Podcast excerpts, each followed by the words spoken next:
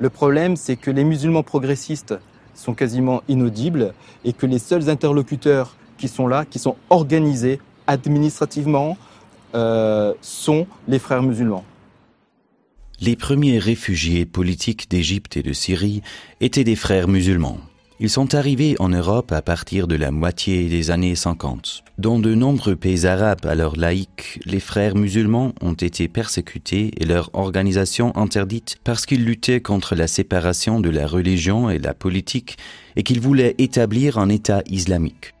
À partir des années soixante-dix, le mouvement turc Milli Görüş, la version turque des frères musulmans, viendra s'y ajouter en Allemagne, un mouvement islamiste et également antisémite de plus. Aujourd'hui, rien que Milli Görüş, en coopération avec la fêtière turque en Allemagne, DİTİB, contrôle environ deux mille mosquées turques dans toute l'Europe, totalement dépendantes d'Ankara. S'appuyant sur leur organisation fêtière française, l'U O I F, les frères musulmans ont créé des organisations européennes, surtout durant les années quatre-vingt-dix. Par exemple, une organisation européenne qui chapeaute les associations islamiques de toute l'Europe, la F I O E, et une organisation de jeunes et d'étudiants musulmans, la FEMISO, toutes deux basées à Bruxelles. Le Conseil européen des fatwas et de la recherche, E C F R de Dublin, y a été ajouté. De nos jours, il conseille la population musulmane d'Europe par le biais d'une application sur la façon de vivre conformément à la charia, à la loi islamique. Les structures des frères musulmans se présentent aujourd'hui telles une toile d'araignée à travers l'Europe. En Bourgogne profonde, à Saint-Léger de Fougeret, près de Château-Chinon, un institut européen des sciences humaines existe depuis presque une trentaine d'années, l'I E S H. L'institut entretient plusieurs antennes, à Saint-Denis-Paris, à Orléans, à Mulhouse et à Francfort. Chaque année, rien que de la Bourgogne, plusieurs centaines de prédicateurs et d'enseignants de l'islam politique et misogyne viennent s'ajouter aux mosquées de toute l'Europe.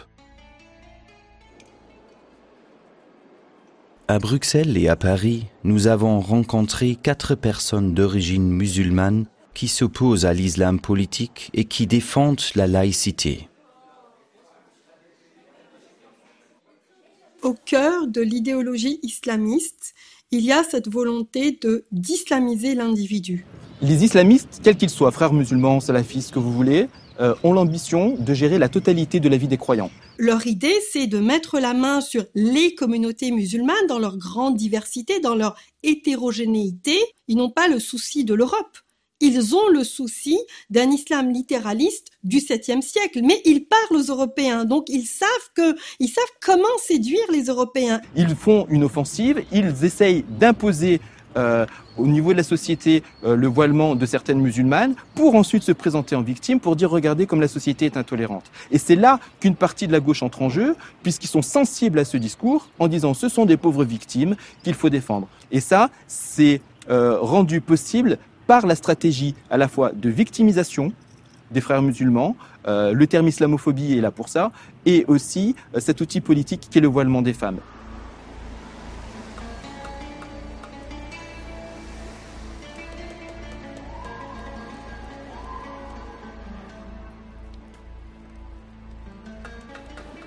La confrérie a réussi à, à, à imposer l'islam politique partout, dans les cafés, dans les mosquées, dans les foyers, lors des mariages, lors des circoncisions, lors de simples rencontres. Ils ont une manne financière absolument euh, extraordinaire, grâce évidemment aux pétromonarchies du Golfe. La Turquie aussi euh, est un pays qui est extrêmement important dans la façon de, de nourrir, dans la façon de, de financer, dans la façon d'instrumentaliser les diasporas.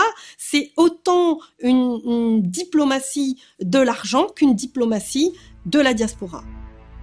Presque inaperçue du public, une conférence sur l'islam a eu lieu à Cologne en janvier deux mille dix-neuf, organisée par les autorités religieuses turques Diyanet et son rejeton en Allemagne DİTİB. Était invité à cette conférence de trois jours intitulée « L'avenir des musulmans en Europe » des fonctionnaires de l'islam politique de différents pays européens. Le communiqué final a déclaré de manière provocatrice qu'il n'y aurait pas d'islam européen.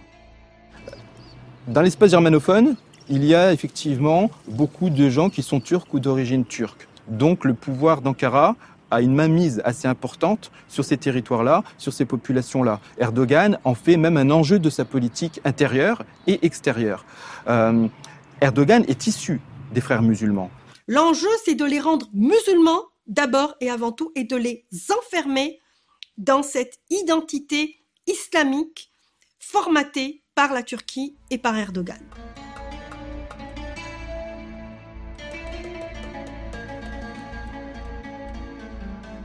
Je pense que euh, Erdogan, quand il dit il n'y aura pas d'islam européen, c'est qu'il pense que l'islam va, va venir de lui. C'est-à-dire que c'est sa manière de concevoir l'islam, c'est-à-dire à partir de la Turquie. Il y a une manière euh, d'imposer, si vous voulez, une théocratie et de remplacer la laïcité par la théocratie. Donc pour lui, c'est d'imposer sa vision des choses à travers l'Europe. En novembre deux mille dix-neuf, une nouvelle institution européenne des frères musulmans a vu le jour à Paris. Le Conseil européen des imams. cinquante prédicateurs et activistes et frères musulmans de toute l'Europe y ont participé. Le Conseil européen des imams, en fait, ne représente réellement pas la population musulmane euh, d'Europe, qui est diverse. Diverse pourquoi ? Parce que d'abord, on a des personnes de différentes origines, euh, donc avec, des, avec euh, un islam qui est pluriel. Et donc, finalement, euh, ce, ce conseil serait surtout euh, un, un lieu stratégique des frères musulmans pour pouvoir euh, avoir un impact au niveau politique et influencer la population musulmane. Les frères musulmans veulent avoir une mainmise sur l'Europe entière, sur les musulmans de toute l'Europe. Euh, pour cela, il faut des structures européennes. Euh, il y a de plus en plus ces demandes fortes des États. Donc là, il fallait, pour eux en tout cas, une structure qui soit européenne pour présenter, voilà, nous, on va, euh, euh, comment dire, on va vous présenter, vous proposer des imams issus de l'Europe que nous allons former pour vous.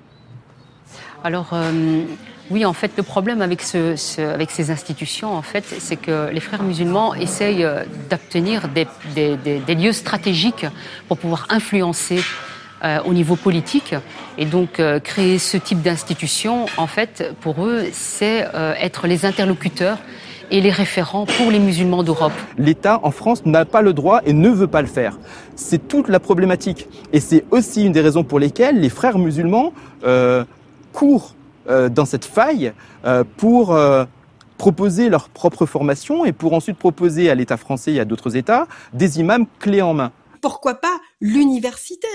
Et pourquoi pas ensuite euh, une institution qui va englober toutes ces compétences, qui va englober tous ces champs, qui va non seulement former des enseignants, mais aussi euh, former des imams ou ce qu'ils appellent former des théologiens. Si j'ai besoin de m'habiller, tiens, je vais demander aux théologiens. Si j'ai besoin de manger, je vais demander aux théologiens. Si j'ai besoin de me marier, évidemment, je vais... Et donc, c'est se créer, créer ce besoin, créer cette dépendance qui est permanente de façon à mettre la main sur euh, les communautés euh, musulmanes, qui sont des communautés qui sont euh, complexes, qui sont des communautés qui sont hétérogènes, qui sont des communautés qui, à la base, ne sont pas des communautés islamisées au sens des islamistes, mais qui sont certes attachés à un islam, oui, mais à un islam euh, traditionnel, à un islam qui est individuel, parce que chacun vit l'islam de toute façon à sa façon.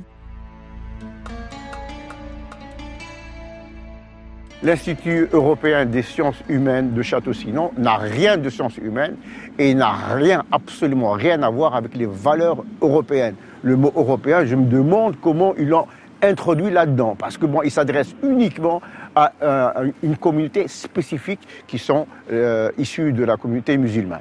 Cet institut ne va former que des, des, des, des, des imams et des prédicateurs dans, dans le concept de la confrérie de l'islam politique. À Francfort, c'est le même schéma qu'à Château-Chinon. Diffuser cet islam dévoyé, diffuser cet islam qui veut gérer la cité, tous ces imams qui sont formés, euh, soit pour être prédicateurs, soit pour être euh, prêcheurs, ne font que rapporter l'islam politique au sein des mosquées, au nom de la confrérie des frères musulmans, qui eux-mêmes vont diffuser cet islam politique revendicatif, et à la limite non conforme aux lois et aux valeurs des pays dans lesquels il va s'exercer.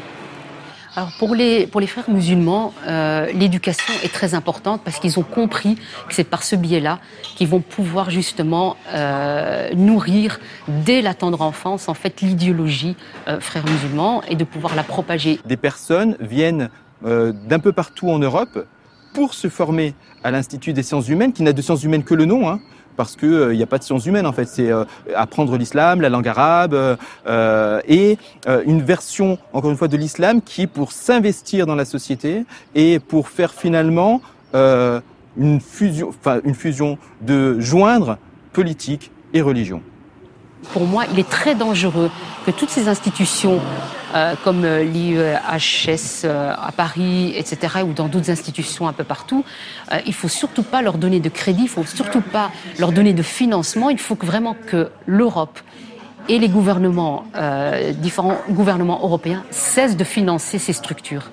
Et ces euh, institutions-là, ces soi-disant institutions de sciences humaines et ainsi de suite, ces universités euh, de sciences humaines ne sont que des paravents pour euh, véhiculer et, et propager des idées qui sont littéralistes et une vision du monde qui est aux antipodes euh, de la laïcité, aux antipodes euh, des droits humains, du respect des femmes, du respect de la diversité sexuelle, du respect euh, euh, de l'enfant. Donc, euh, à mon sens, il faut véritablement être extrêmement vigilant Euh, vis-à-vis de ces institutions et il faut absolument euh, les arrêter. Par leurs institutions, les frères musulmans veulent diviser la société démocratique en musulmans et en non-musulmans, gérer un marché islamique lucratif et imposer des valeurs qui contredisent radicalement les valeurs humanistes.